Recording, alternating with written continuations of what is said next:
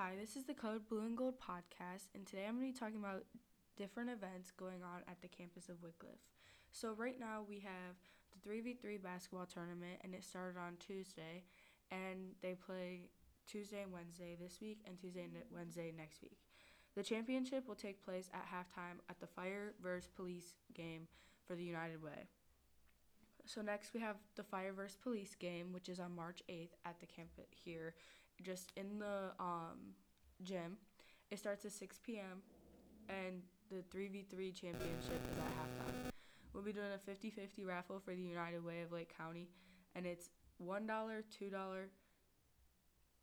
or $3 admission for $1 for a student, $2 for an adult, and $3 for a whole family. We'll be having popcorn and different things there and you can also donate, and it will all go to the United Way of Lake County. Our next topic is Winterfest, which is Saturday, March 2nd. The theme is glow in the dark, and it starts at 7 p.m. and goes till 9 p.m. And good luck to those who made it on court. Thank you for listening, and I hope you guys have a good one.